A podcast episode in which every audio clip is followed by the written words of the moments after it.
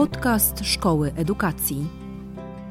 Dzień dobry, z tej strony Klaudia Dec, nauczycielka matematyki w Warszawskim Liceum. Dzisiaj moim gościem jest Aleksander Pawlicki, wykładowca dydaktyki historii w Szkole Edukacji i nauczyciel historii w Warszawskim Liceum. Współtworzył podstawę programową w 2008 roku i konsultował pracę nad reformą programową na Ukrainie.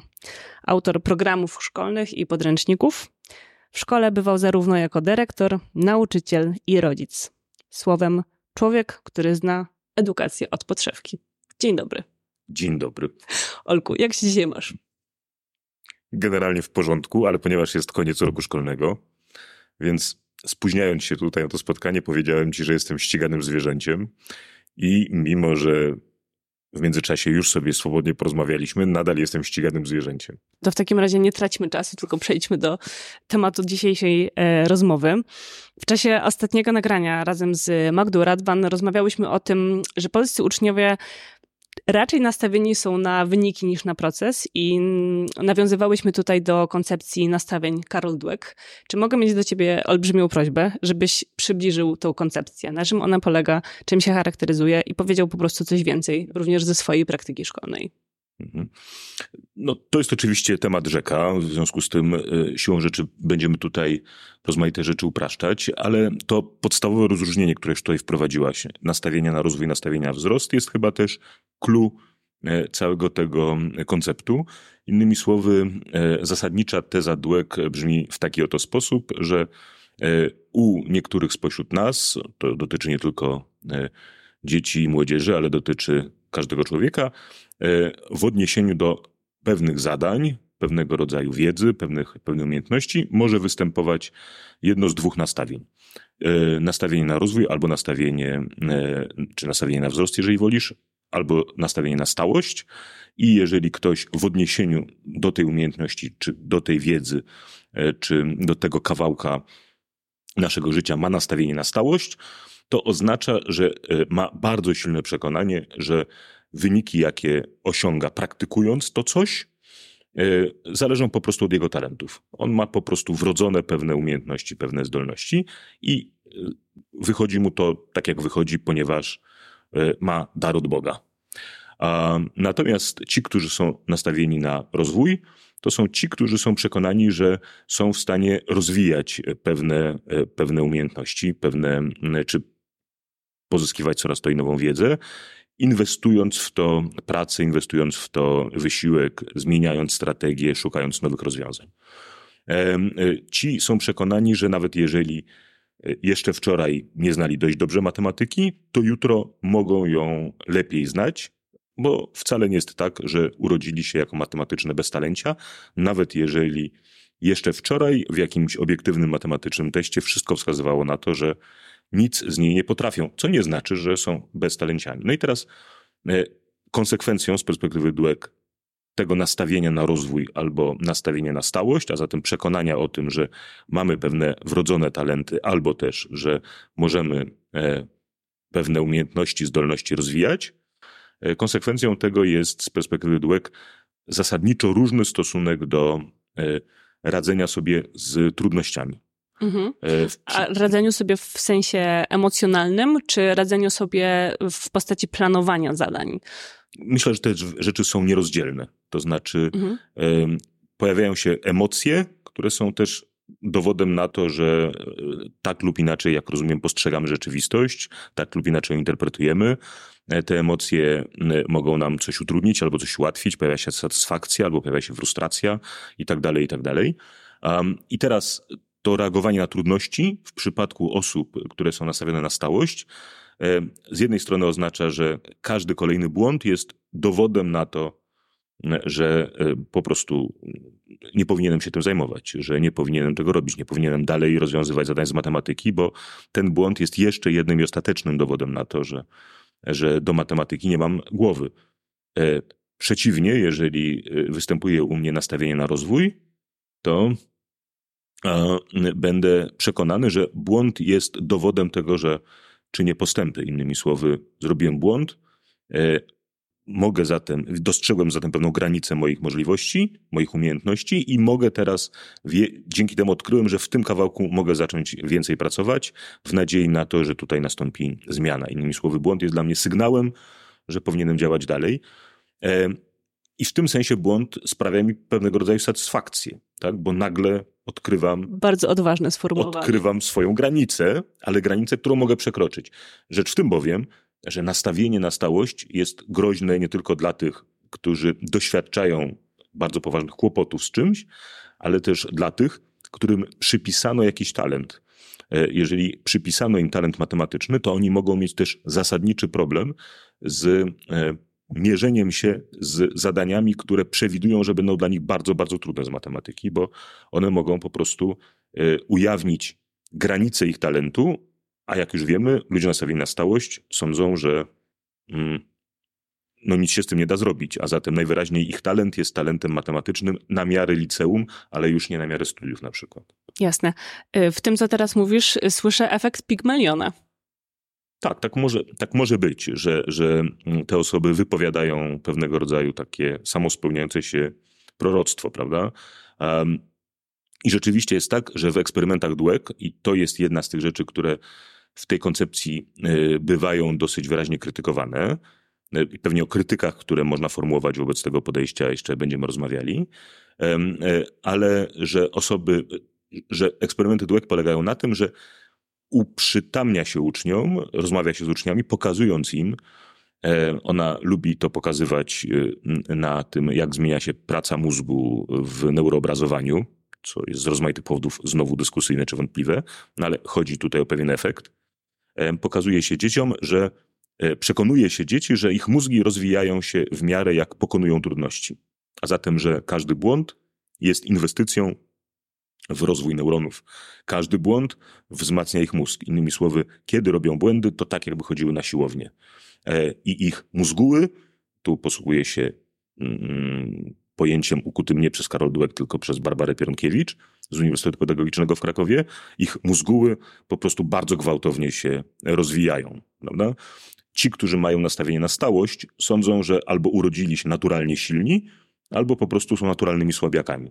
Ci, którzy są nastawieni na rozwój, błądzą, bo wiedzą, że ile razy dźwigną taką sztangę, której nie mogą dźwignąć, ale jakoś ją wypchną troszeczkę i spróbują raz jeszcze i raz jeszcze, to im mózguły rosną. I Karol Dweck w swoich eksperymentach, ona zajmowała się psychologią matematyki, yy, uczyła dzieci, zmieniała ich nastawienie, mówiąc: hej, zobacz, mózguły rosną, ciesz się. Tak?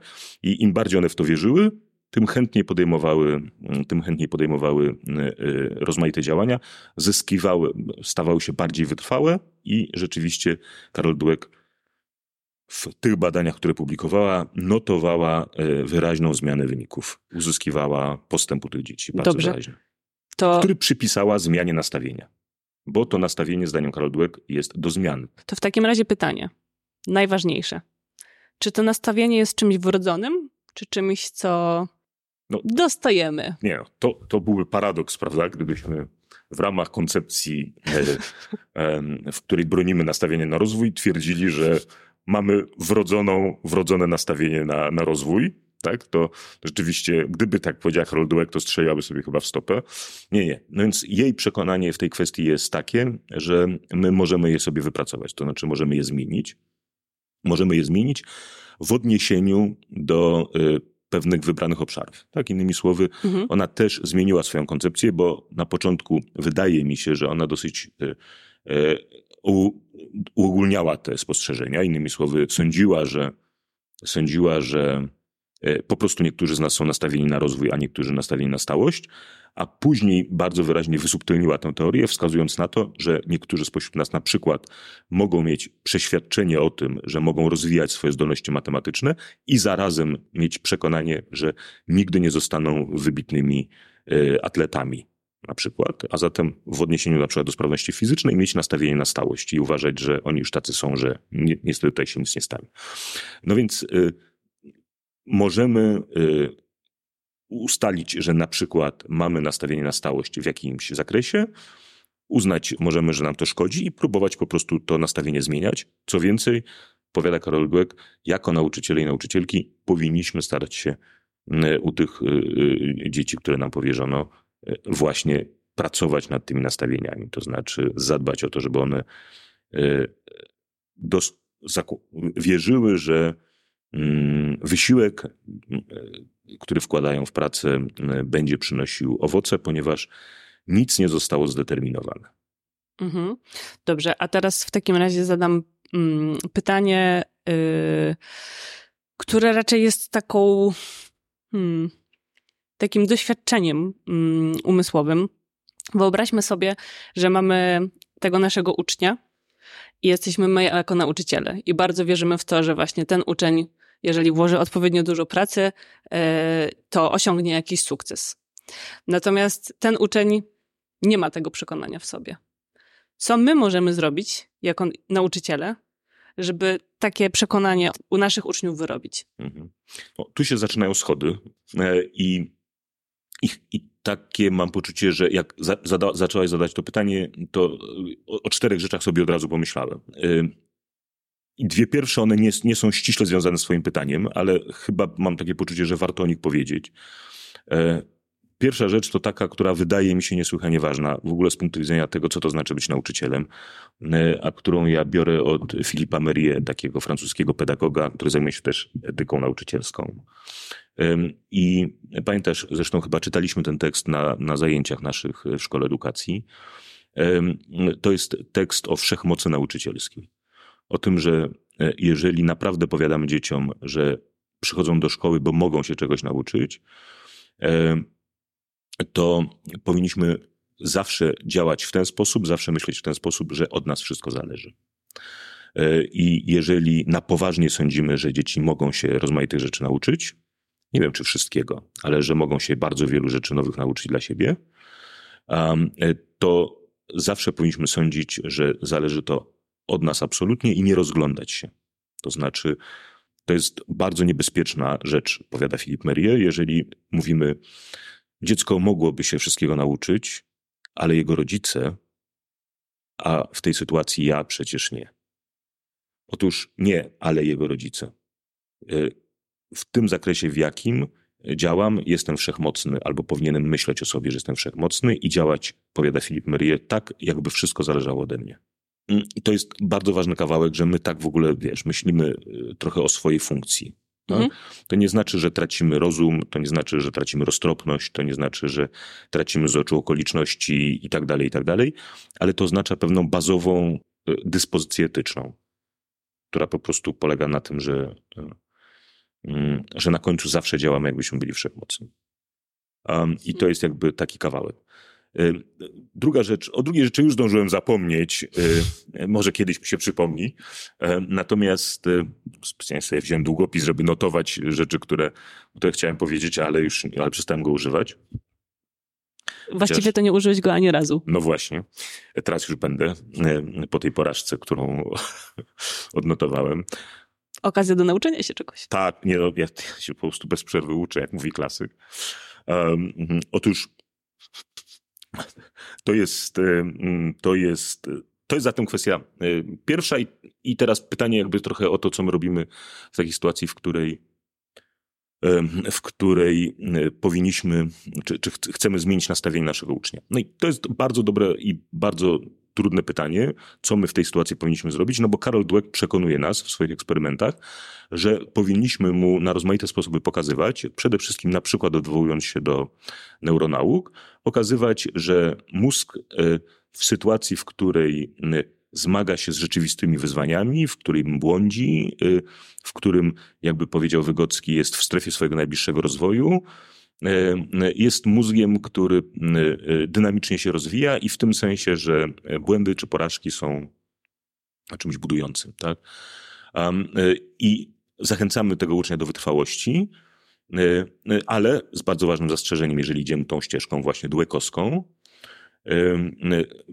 zachęcamy go do wytrwałości, podsuwając mu ciągle tej nowe strategie, albo zachęcając go do tego, żeby on próbował nowych strategii i samemu ich szukał ewentualnie. To jest kluczowe, dlatego że e, najgorsze możliwe rozumienie dłek, jakie można sobie wyobrazić, jest takie, że e, nauczyciel powie: Musisz być bardziej wytrwały, pracuj więcej. To jest najgorsza możliwa rada, jakiej można udzielić uczniowi. Pracuj więcej, jeżeli nie podsunie mu się nowej strategii. Um, chyba, że mamy po prostu poczucie, że on ma dobrą strategię, tyle, że poświęcił jej wdrożeniu 3 minuty. Wtedy rzeczywiście dobrze jest mu poradzić, żeby poświęcił jej 33 minuty, bo efekt może być nieco lepszy. Ale jeżeli ktoś zgodnie z tą strategią, którą sobie obrał albo którą myśmy mu zaproponowali, pracuje 33 dni i efekty są marne, to trzeba mu zaproponować nową strategię albo trzeba z nim popracować nad nową strategią. Kiedy nauczyciele mówią, pracuj więcej i nie mają nic do dodania w znaczeniu propozycji nowej strategii, to to jest naprawdę y, bardzo trudne. Więc Karol Dweck nie mówi nam zamień, zamień y, myślenie o talentach na myślenie o wytrwałości i tak dalej. Nie próbuj nowych strategii. To, to jest podejście duet. Ja tutaj chciałabym się ym, odnieść do mojego własnego doświadczenia nauczycielskiego, bo faktycznie to, o czym mówisz, y, jest, rezonuje ze mną. W tym sensie, że jeżeli ja powiem uczniowi pracuj więcej, to nie będzie to tak ym, korzystne, jeżeli on sam powie swoimi własnymi słowami i, i y, naprawdę jakby z wewnętrznego przekonania, że muszę pracować więcej. Ja zrobiłam taki mały eksperyment, e, mianowicie na koniec pierwszego semestru. Porozmawiałam z wszystkimi moimi uczniami na temat tego, jak czują się właśnie po minionych miesiącach, jakie wyciągają wnioski, czy są zadowoleni, czy są niezadowoleni. I odpowiedzi były różne. Niektóre osoby faktycznie mówiły, że e, jest w porządku, niektóre sam przyznały, że byłoby wstać ich na więcej. Ja zadawałam pytanie, ok, to co się wydarzyło, że jednak nie czujesz tej satysfakcji? I oni odpowiadali, no mogłem więcej pracować. I miałam wtedy takie poczucie, tak, udało się. Teraz to oni jakby widzą, że to po ich stronie leży odpowiedzialność za naukę. Ja jeszcze mm, podkręcałam to pytanie, yy, to brzmi jakbym to było z jakiegoś, nie wiem, byłabym wyrachowana, ale podkręcałam to pytanie pytając, czy ja jako ich nauczycielka mogę jeszcze coś zrobić, żeby pomóc im osiągnąć tą satysfakcję w nadchodzącym semestrze. I tutaj, co ciekawe, 100% przypadków odpowiadało nie. To wszystko leży po mojej stronie. I w tym sensie ja rozumiem, że y, zachęcanie uczniów do tego, żeby więcej się uczyli, też może mieć różne odcienie, różne y, wymiary. Jeżeli ja przychodzę i mówię z góry, że ucz się więcej, to nie będzie to efektywne tak bardzo. Jeżeli ja zapytam, co mogłeś zrobić, mhm. żeby osiągnąć lepsze wyniki, i ten uczeń sam powie, no mogłem uczyć się więcej. Okej, okay, to w, w ogóle, ja, ponieważ ja już wiem, że ty miałeś takie rozmowy, y, w związku z tym to nie będzie bardzo spontaniczne, kiedy ci teraz powiem szacun, ale to jest rzeczywiście w ogóle wielka rzecz i, i, i wielka sprawa. Co powiedziawszy, chcę zwrócić uwagę na to, co mogą mówić uczniowie, kiedy nam e, mówią, powinienem pracować więcej. Mhm. E, bo niekiedy to jest bardzo trafna diagnoza, tak? Znaczy, oni rzeczywiście mają jakiś ogląd tego, jak działają, jak pracują i bardzo trafnie definiują problem. To znaczy, po prostu poświęcaliśmy temu zbyt mało czasu ale może być też tak, e, że oni odpowiadając nam w ten sposób, odpowiadają e, nauczycielskim tekstem, który wielokrotnie słyszeli. Pamiętaj, że ci nauczniowie, z którymi rozmawiamy, to są uczniowie z liceum, czyli oni przez 8 lat już byli maglowani w szkole podstawowej i już się nauczyli naszego języka. I wiedzą, że poprawna odpowiedź na pytanie, co mógłbyś teraz zrobić, oczekiwana przez nauczyciela, będę więcej pracował. Nie? E, tymczasem być może oni są, moim zdaniem, wśród naszych uczniów tacy uczniowie, którzy pracują już bardzo dużo, tylko kompletnie nieefektywnie. Mhm. Um, I e, co więcej, kiedy ich pytamy, co możemy dla ciebie teraz zrobić, to oni chcieliby nam powiedzieć, czy ma pani może jakieś alternatywne strategie uczenia się. Tak? Ale moim zdaniem takiego pytania w słowniku uczniów polskiej szkoły nie ma, dlatego że nauczyciele rzadko kiedy proponują alternatywne strategie. Innymi słowy, ich horyzont pomyślenia nauczyciela czy nauczycielki jest taki, że to nauczycieli się o to nie pyta, e, bo po pierwsze, prawdopodobnie e, nie ma alternatywnych strategii. Po drugie, jeżeli nawet są, to nauczyciel ich nie zna, bo nigdy nie spotkali nauczyciela, który by proponował im jakąś alternatywną strategię. Nie? Dlaczego Więc... tak jest? Dlaczego nauczyciele nie mają w zanadrzu tych różnych strategii uczenia się? Myślę, że dlatego, że mamy zbyt y, małą wiedzę o tym, y, czego uczymy. E, my po prostu mamy zbyt y, skromną wiedzę o tym, czym jest nasz, e, czym jest nasz przedmiot. Tak? A w szczególności, jak rozwijają się rozmaite umiejętności w naszym przedmiocie. I to wynika zarówno z tego, że mamy relatywnie niedużo badań dotyczących tego, jak się rozwijają pewne umiejętności. Ja to dobrze widzę na przykładzie myślenia historycznego. E, my jesteśmy, jeżeli chodzi na świecie o badania nad myśleniem historycznym, e, w takim miejscu, że e, nawet jeszcze do końca nie uzgodniliśmy, co badamy. Tak? Innymi słowy, niektórzy uważają, że badamy myślenie historyczne, inni twierdzą, że badamy poznanie historyczne, a jeszcze inni twierdzą, że badamy świadomość historyczną. I to nie jest tylko kwestia nazewnictwa, ale tego, że E, każde z tych pojęć ma trochę inną definicję i zmienia się po prostu pole badawcze. A za tym, jak się domyślasz, idzie dydaktyka historii. To znaczy, e, jeżeli ktoś komuś, jak w Niemczech, zleca kształcenie uczniów świadomości historycznej, to zleca mu trochę coś innego niż wtedy, kiedy na przykład w Holandii ktoś komuś zleca rozwijanie mm, e, myślenia historycznego, tak? Albo poznania historycznego. E, to są po prostu inne, trochę, trochę inne, nie, nie zupełnie inne, ale trochę inne obszary. E, a w ślad za tym idą badania, w których próbujemy na przykład zrozumieć, co to znaczy naprawdę uczyć ludzi myślenia przyczynowo-skutkowego. Albo co to naprawdę znaczy formułować argumenty oparte na dowodach. Tak, tak. Um, i, jak to się rozwija. I czego możemy oczekiwać w tym zakresie od sześciolatka, a czego od. Um, i tak dalej, i tak dalej. I my tych badań e, mamy po prostu bardzo, bardzo niedużo. One są relatywnie najbardziej, jeżeli chodzi o historię na przykład, zaawansowane w Anglii, ale też od razu powiedzmy, że one są też kulturowo po prostu w znacznym stopniu e, e, warunkowane. W związku z tym nie da się ich tak po prostu przenieść do Polski na przykład. Choć i tak to jest prostsze niż na przykład przeniesienie ich do Algierii, tak? Krótko rzecz biorąc, E, po pierwsze, my bardzo często jako nauczyciele e, mamy niedużą wiedzę o naturze naszego przedmiotu, o naturze naszego myślenia. Wszyscy mamy zasadniczy problem, który e, definiujemy jako ślepą plamkę eksperta. Zostaliśmy nauczycielami, ponieważ zawsze kręciła nas matematyka, albo zawsze kręciła nas fizyka, albo zawsze kręciła nas historia, i po prostu tak myśleliśmy, jak myślą matematycy albo fizycy, a potem na studiach jeszcze w nas to wzmocniono. I my myślimy, i to jest nasz naturalny sposób. Otóż jeden z mm, amerykańskich teoretyków dydaktyki historii mm, napisał książkę o myśleniu historycznym, którą zatytułował Nienaturalny akt myślenia historycznego. To nie jest naturalne myśleć jak historyk. To nie jest naturalne myśleć jak matematyk. W jakimś stopniu tak. Są pewnie takie elementy naszego myślenia, które nam pozwalają stawać się matematykami albo stawać się historykami, ale potem to jest kształcono. I nasz kłopot polega na tym, że jako eksperci my nie widzimy przejścia między tym, co naturalne, a tym, co nienaturalne i wszystko wydaje nam się naturalne.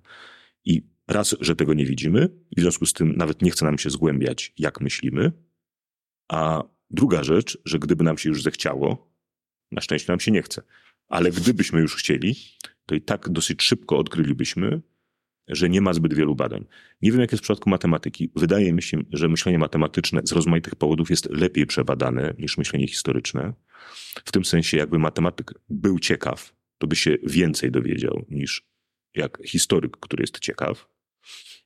Ale to nadal są, no, jak mi się wydaje, badania nie dość zaawansowane z perspektywy tego, czego potrzebujemy w szkole. Y, Olku, a w takim razie ja bym chciała wrócić jeszcze do pytania, które się pojawiło wcześniej, mianowicie co zrobić z naszym uczniem, żeby zmienić jego nastawienie? Mhm.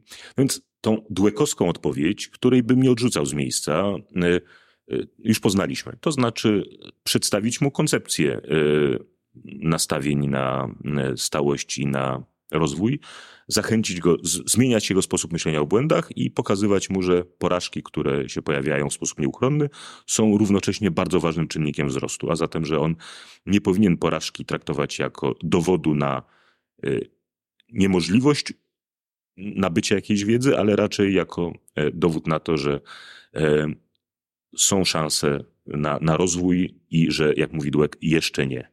Tak? Ale to jeszcze sygnalizuje, że rozwój się dokonuje, nawet jeżeli doświadczamy w tej chwili przykrej porażki. To jest jedno podejście i ono bywa krytykowane i ta krytyka wcale nie jest, nie jest y, do zlekceważenia. Zresztą sama Dweck jej nie lekceważy. także z uwagi na to, w jaki sposób te koncepcje DWEG przeniknęły do szkół, a jak wiemy, z rozmaitymi koncepcjami, które pojawiają się na uniwersytetach, jest tak, że zanim one dotrą do szkół, to przechodzą przez rozmaitych trenerów i to jest zawsze gra w głuchy telefon. E, innymi słowy, to, co dostajemy w szkole z badań naukowych, to jest najczęściej coś tak wielokrotnie przekształconego, uproszczonego i zakłamanego, że można później już się tylko wstydzić, że się odwołujemy do jakiejś teorii. Tak? I to jest bardzo poważny problem oczywiście. I trochę tak też jest z Dweck. I Dweck e, całkiem niedawno gdzieś napisała, że kiedy ona e, chodzi po szkołach, w których podobno pracuje się na nastawieniach i widzi, E, że wszędzie wiszą plakaty motywacyjne, e, na których e, jest napisane, że trzeba się więcej uczyć, albo że kiedy widzi na przykład i że wytrwałość jest super ważna, albo że kiedy widzi, że uczniom puszcza się filmiki o sportowcach, którzy po prostu, wiesz, jak w amerykańskich filmach, tak, tak. przy bardzo dobrej muzyce przez dwie minuty bardzo mocno trenowali i nagle, chociaż wszyscy z nich się śmiali na boisku, nagle okazują się mistrzami i zdobywają najważniejszy punkt w najważniejszym meczu sezonu. I ona mówi, to nie jest najlepsze podejście, mówi, bo to jest znacznie bardziej skomplikowany problem i wtedy mówi, wytrwałość tak, ale wytrwałość i wysiłek roztropny, celowy, przemyślany i tak dalej, i tak dalej. Nie chodzi tylko o to, żeby być bardzo wytrwałym, chodzi o to, żeby tę wytrwałość nasycać bardzo konkretnym planem, e, świadomością strategii, zmienianiem strategii i tak dalej. I to jest dłe. Ale są tacy krytycy dłek, E, do których ona akurat się nie odnosi, którzy powiadają, hej, to nie jest tak. I nawet mają trochę badań, w których próbowali replikować eksperymenty Dweck i nie wyszły te replikacje. Tak? Znaczy te replikacje eksperymentów Dweck ze Stanów na przykład nie wychodzą w Chinach. No. Jest ileś bardzo ciekawych powodów, dla których mogą wychodzić lub nie wychodzić. Nie będziemy teraz o nich chyba rozmawiać.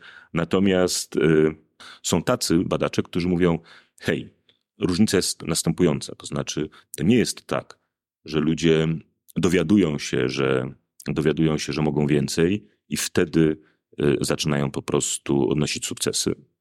E, innymi słowy, że musisz zbudować ich motywację, a wtedy oni zaczną się uczyć. Jest dokładnie odwrotnie. Oni muszą zacząć się uczyć i wtedy pojawi się motywacja. To jest moim zdaniem w ogóle radykalny zwrot, bo bardzo często my nauczyciele mamy takie przekonanie, że to jest jedno z najczęstszych pytań, jakie stawiamy y, rozmaitym mędrcom, prawda? Jak zmotywować moich uczniów do nauki? To jest złe pytanie z tej perspektywy niedłekowskiej. Pytanie nie brzmi, jak zmotywować ucznia do nauki. Pytanie brzmi, jak uczyć, aby on był coraz bardziej zmotywowany. I wtedy okazuje się, że dowodem na to, że ja mogę y, uczyć się matematyki, nie są jakieś na wpół sfingowane y, obrazy fMRI, gdzie świeci mi się mózg, wiesz, i jakieś tam drdymały o dopaminowym deszczu i, i tego rodzaju bzdety, że to nie są te dowody na to, tylko dowodem jest to dla mojego ucznia, że on z Twoją pomocą rozwiązuje jedno zadanie z matematyki, drugie zadanie z matematyki i trzecie niesłychanie trudne zadanie z matematyki. I rodzi się w nim przypuszczenie, że być może matematyka to jest coś, czym on sobie może radzić. Ty mu stworzyłaś po prostu niesłychanie dobre, e, stworzyłaś mu warunki, w których on odniósł matematyczny sukces. I, i ci niedłekowcy powiadają, nie, nie, nie, nie ucz ludzi o wytrwałości, a oni się zaczną uczyć matematyki. Ucz ich matematyki mhm. W taki sposób, żeby oni zobaczyli, że potrafią. A wtedy. Przyjdzie wiara w to, że potrafią jeszcze będzie nastawienie na rozwój. Tak, wtedy ono się pojawi. Tyle tylko, że antydłekowcy mówią, tylko po co wtedy musi nastawienie na rozwój? Po prostu jesteś po to, jako nauczycielka, czy jako, jako nauczyciel, żeby pokazać ludziom, potrafisz. I przepuszczasz ich przez takie doświadczenie, z którym oni wychodzą, mówiąc, mogę. Mhm. Czyli de facto education before inspiration. Cokolwiek to znaczy. Nie, to znaczy, że żeby tworzyć coraz bardziej skomplikowane rzeczy, rozwiązywać coraz trudniejsze zadania też z tych bardziej zaawansowanych poziomów poznawczych, musimy mieć pewną podstawę, musimy mieć grunt, od którego możemy się odbić.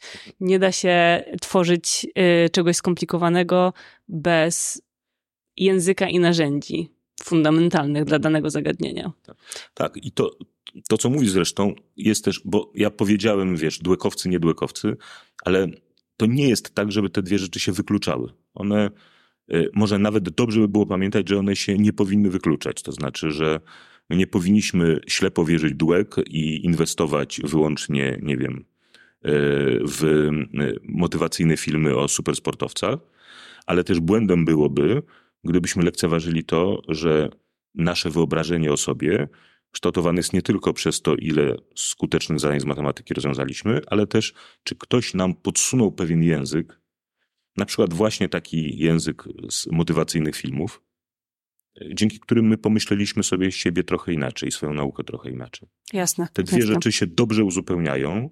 Mm, Błędem byłoby którąś z nich zaniedbać i popaść y, w duekizm lub antydłekizm. Tutaj postawmy w takim razie kropkę. Aleksandrze, serdecznie Ci dziękuję za dzisiejszą rozmowę. Ja Ci bardzo dziękuję. Dziękujemy za wysłuchanie podcastu Szkoły Edukacji Polsko-Amerykańskiej Fundacji Wolności i Uniwersytetu Warszawskiego. Już niebawem ukaże się kolejny odcinek, w którym Klaudia Dec, nauczycielka matematyki w Warszawskim Liceum oraz absolwentka Szkoły Edukacji, będzie rozmawiać ze swoimi gośćmi. Tymczasem zapraszamy do Podcasterixa, podcastu prowadzonego przez wykładowców dydaktyki historii Szkoły Edukacji. Do usłyszenia.